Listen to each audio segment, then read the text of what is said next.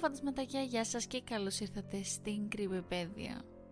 Στο σημερινό επεισόδιο θα μιλήσουμε, θα σας αφηγηθώ βασικά ένα Creepypasta αρκετά γνωστό όσοι ήσασταν ψαγμένοι στο κομμάτι των Creepypasta και λέγεται Candle Cove. Είναι στην ουσία σαν υπόθεση, θυμίζει πάρα πολύ το Creepypasta 1999.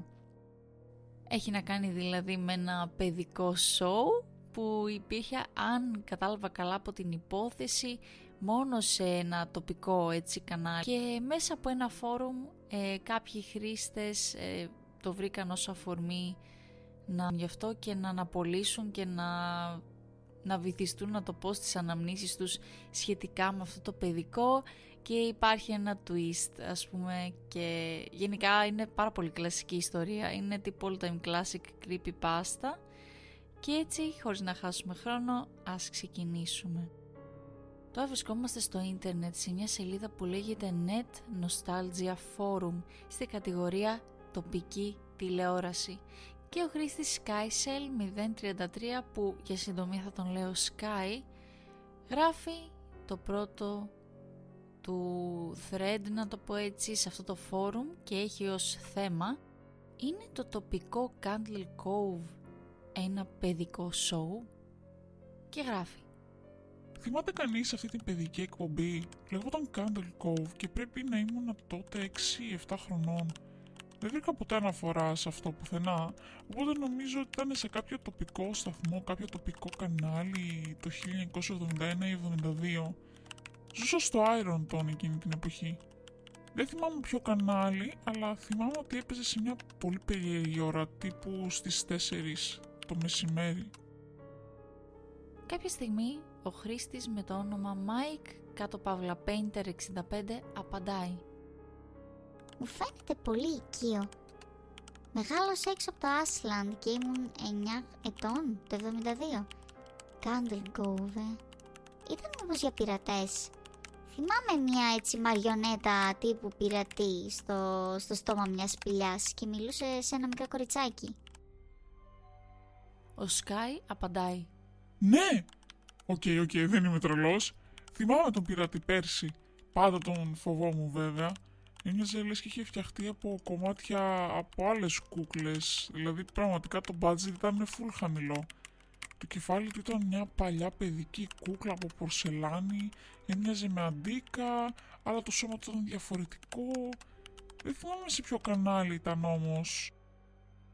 Ένας νέος χρήστης, ο Jaren_Katopavla 2005, μπαίνει στη συζήτηση και γράφει: συγγνώμη που ανασύρω αυτό το thread, γιατί έχει περάσει καιρός, αλλά ξέρω ακριβώς ποια εκπομπή λες, Sky.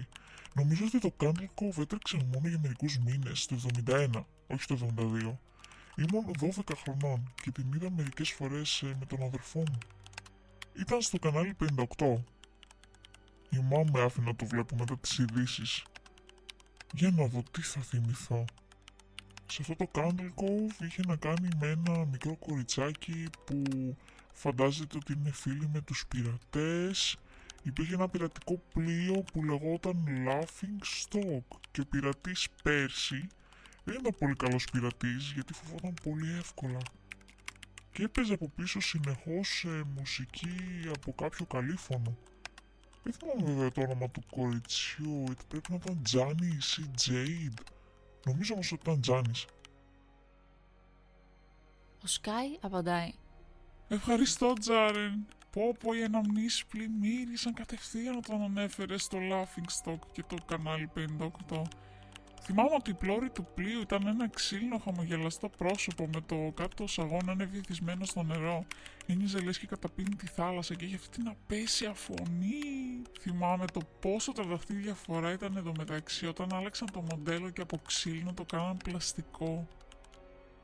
Ο Mike από το Mike_Painter 65 απαντάει: χαχα, θυμάμαι κι εγώ τώρα. Θυμάσαι μήπως αυτή τη φράση, Sky? Πρέπει να πας μέσα. Ο Sky απαντάει: Mike, ανατρίχιασα όταν το διάβασα αυτό. Ναι, θυμάμαι. Αυτό έλεγε πάντα το πλοίο στον Πέρση όταν έπρεπε να μπει σε ένα τρομακτικό μέρος όπως μια σπηλιά ή ένα σκοτεινό δωμάτιο που βρισκόταν ο θησαυρός, και η κάμερα έκανε zoom στο πρόσωπο του Laughing Stock σε κάθε παύση. Πρέπει να πας μέσα, με τα δύο μάτια του να είναι θεόστραβα και το σαγόνι από αφρό που έπεφτε και την πετονιά που το άνοιγε και το έκλεινε. Πω, ήταν τόσο φτηνιάρικο και απέσιο. Πήγε εντωμεταξύ, θυμάστε τον κακό της υπόθεσης. Είχε ένα πρόσωπο που ήταν απλά ένα μουστάκι πάνω από πολύ ψηλά στενά δόντια. Ένας νέος χρήστης με το όνομα Χρήστη Kevin_Vlachart απαντάει: ειλικρινά πίστευα ότι ο κακός ήταν ο πειρατής. Ήμουν περίπου 5 χρονών όταν έπαιζε αυτή η εκπομπή. Ήταν πραγματικά τροφή για εφιάλτες. Ο Τζάρεν απαντάει: αυτός δεν ήταν ο κακός, η μαριονέτα που είπες με το μουστάκι. Αυτός ήταν ο βοηθός του, ο Horace Horrible. Είχε και αυτός ένα μονόφρυδο, αλλά ήταν πάνω από το μουστάκι. Νόμιζα ότι αυτός σημαίνει πως είχε μόνο ένα μάτι. Αλλά ναι, ο κακός ήταν μια άλλη μαριονέτα, ο skin taker. Δεν μπορώ να πιστέψω ότι μας άφηνα να βλέπουμε τότε. Ο Kevin απαντάει: Jesus, ο skin taker, τι βλέπαμε σοβαρά. Δεν μπορούσα καν να κοιτάξω την οθόνη όταν εμφανιζόταν ο skin taker. Απλά κατέβαινε από το πουθενά με τα κορδόνια που το κρατούσανε και ήταν απλά ένας βρώμικος σκελετός που φορούσε εκείνο το καφέ καπέλο και την κάπα. Είχε και τα γυάλινα μάτια του που ήταν υπερβολικά μεγάλα για το κρανίο του. Παναγιά μου. Ο Sky απαντάει: το καπέλο και η κάπα του δεν ήταν κάπως περίεργα ραμμένα? Υποτίθεται ότι ήτανε... Ο Μάικ απαντάει: ναι, έτσι νομίζω. Θυμάμαι το στόμα του δεν άνοιγε και δεν έκλεινε. Απλώς το σαγόνι έτσι ανεβοκατέβαινε και πήγαινε μπροστά και πίσω. Θυμάμαι το κοριτσάκι που έλεγε: γιατί το στόμα σου κινείται έτσι? Και ο skin taker δεν κοίταξε το κοριτσάκι, κοίταξε την κάμερα και είπε: για να λέσω το δέρμα σου. Ο Sky απαντάει: ανακουφίστηκα τόσο πολύ που και άλλοι θυμούνται αυτή την απέσια εκπομπή. Είχα μια απέσια ανάμνηση, έναν κακό όνειρο που είδα, όπου το opening της σειράς τελείωνε, η παράσταση περνούσε από το μαύρο και όλοι οι χαρακτήρες ήταν εκεί, αλλά η κάμερα έκοβε στο πρόσωπο του καθενός και απλώς ούρλιαζαν και οι μαριονέτες χτυπιόντουσαν και απλώς όλοι ούρλιαζαν. Το κορίτσι απλά έβγαζε περίεργους ήχους και έκλαιγε, λες και είχε περάσει ώρες περνώντας τα δεινά. Ξύπνησα πάρα πολλές φορές από αυτόν τον εφιάλτη.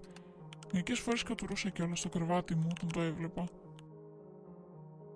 Ο Kevin απαντάει: δεν νομίζω ότι ήταν όνειρο, γιατί το θυμάμαι. Πρέπει να ήταν επεισόδιο. Ο Sky απαντάει: όχι, δεν είναι δυνατόν. Αφού δεν υπήρχε καμία πλοκή ή το οτιδήποτε άλλο, legit, απλώς καθόντουσαν και έκλαιγαν και ούρλιαζαν. Ο Kevin απαντάει: μπορεί να τον δημιουργώ επειδή μου το είπες μόλις, αλλά στορκίζομαι ότι θυμάμαι να βλέπω αυτό που μου περιέγραψες μόλις. Αυτό, απλώς ούρλιαζαν. Ο Jaren απαντάει: Θεέ μου, ναι.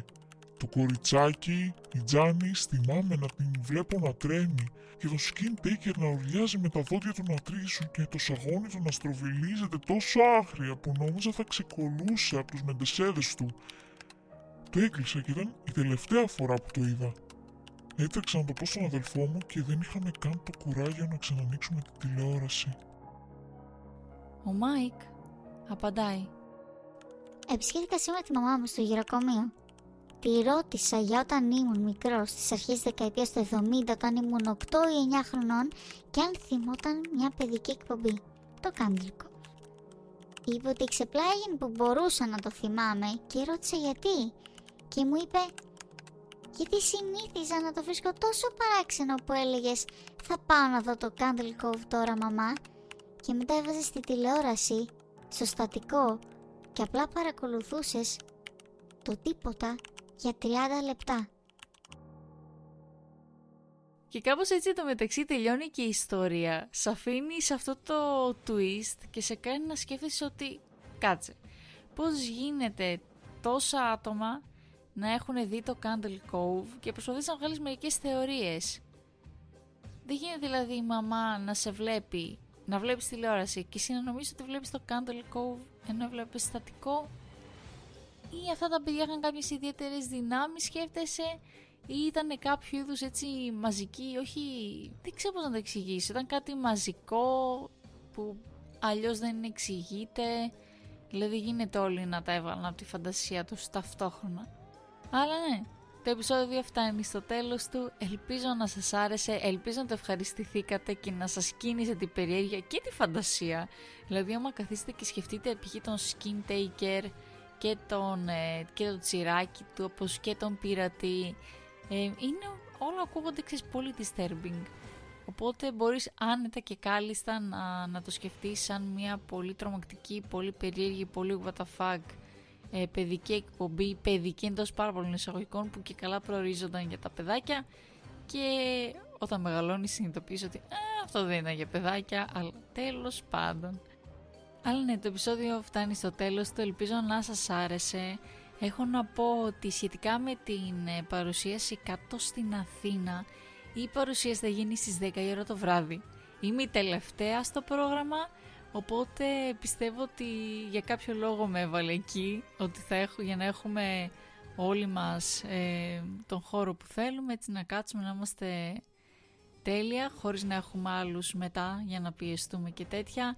Οπότε να ξέρετε θα είναι στις 10 η ώρα το βράδυ, κάτω στο Rockwood, είναι εκεί σε κεντρικό σημείο, είναι ένα καφέ μπαρ. Στις 17 Δεκεμβρίου ημέρα Κυριακή, στις 10 η ώρα το βράδυ.